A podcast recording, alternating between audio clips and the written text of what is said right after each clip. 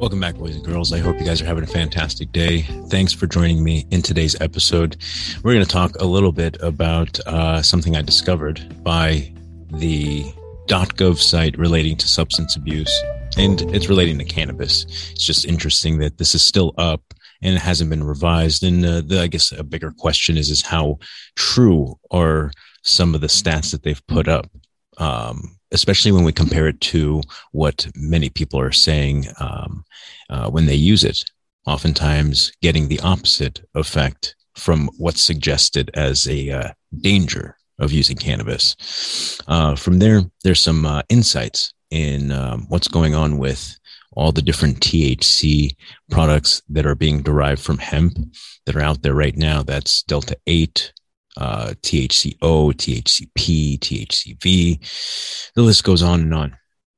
Um, and they'll continue to discover more and more. But there's some something very interesting. I was having a conversation with um, an associate in this industry, uh, intricately involved in cannabis, and um, he shed some light as to what may happen. It's a possibility. So We'll talk about that too in terms of what he shared with me.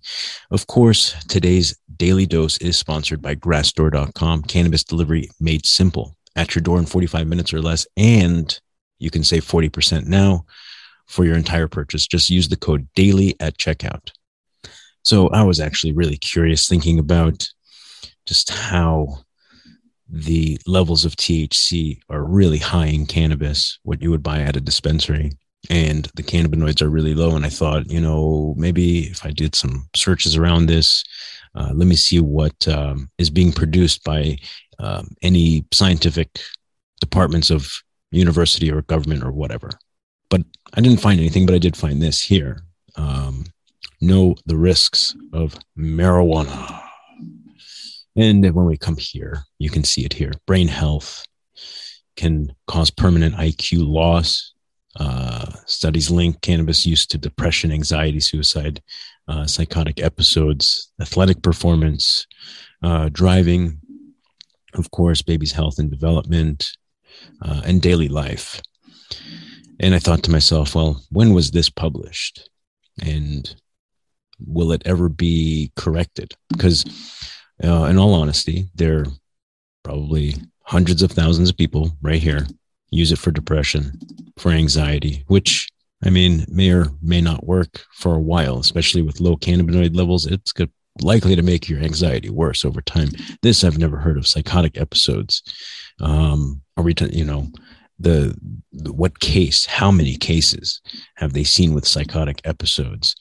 Um, I don't know. I've never heard of such a thing, but many people use it for depression, as I said, and it's working for them uh, is uh, is the study, and I don't know if they've linked anything here. They usually do for these .gov websites. They link them so that we can look at the studies. But um, are there studies about how many people are getting help for their depression or anxiety using cannabis, and how can it compare to the old studies? Um, besides, studies change, and the method, the methodology changes, and um, that's kind of how science works. You learn as you go, and um, as you continue moving forward, you apply the new things that you learn, and that gives you greater insight and an ability to uh, examine and observe the information you're getting.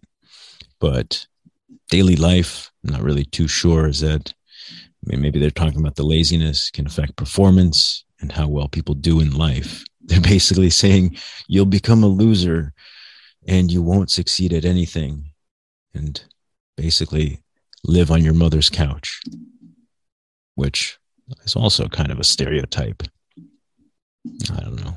So, getting to the next half, many of you are familiar with all these alt THC products. That's what I call them now. That's my favorite way of addressing them alt THC products, uh, all derived from hemp legal under the 2018 Farm Bill, makes it okay to consume in most states. Uh, of course, do your research about your own state. Um, but there's so many that are popping up. And I was having this conversation with one of my associates, and he was telling me that Congress really doesn't know what to do with all of these uh, because they're hemp derived. Um, it's very difficult for them to navigate how they should address this. Um, they can't ban hemp, uh, and I have my own theories about that. I've talked about them before, uh, but still, what can they do if they ban all of these? They're just going to come out with something else, and that's kind of where the conversation got seriously interesting. He was telling me he was working with a company right now, an unnamed company, uh, but what they're working on is a specific hemp derived THC Delta 9 product that um, can never be banned and um, has a one to one ratio. It's, you know, very potent uh, and it's going to be seen. He's going to send me samples so I can try them out and test them uh, to to determine for myself. I'll probably pass them out to my test group of people too. Like, hey, sl- slip this in there with one of their purchases and have them try it and get some feedback from a variety of people. Uh, but it's said to be stronger than regular cannabis delta 9 THC, but completely uh, derived from hemp, uh, no synthetics, and it's patented, according to what he was saying. So I'm very curious about this. That's uh, that's kind of the I guess the next stage. Uh, I've been concerned. Many, many of you may be concerned about how these alt THC products uh, may get uh, banned in your state in one way or another, and making access somewhat difficult.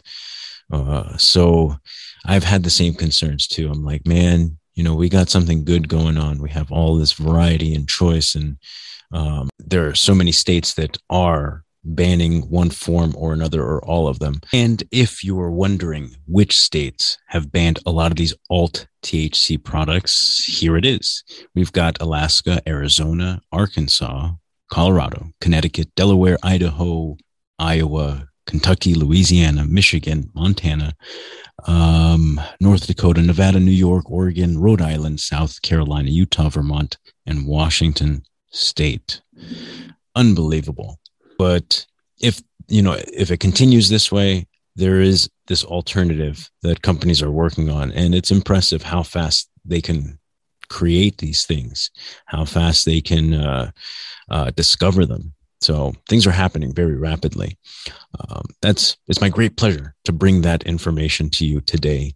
It is um, some bright piece of news, very uh, very good news something that uh, can give us comfort in knowing that uh, we'll all still have uh, access to something uh, that is um, that doesn't really require the extreme taxation when you go to a dispensary, uh, but is as re- reliable as safe and effective.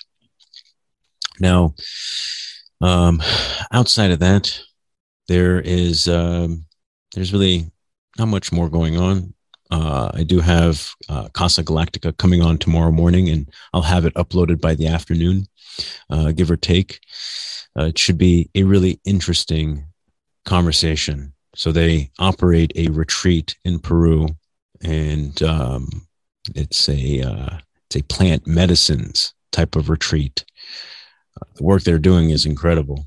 Um, so we're going to learn more about the work they're doing, the the journey the co-founder has gone through and um, pretty much kind of dissect the the processes the you know the purpose behind their methods why they do things a certain way uh, and hopefully maybe some testimonials of what people have uh, experienced there whether or not he can talk about those we'll see.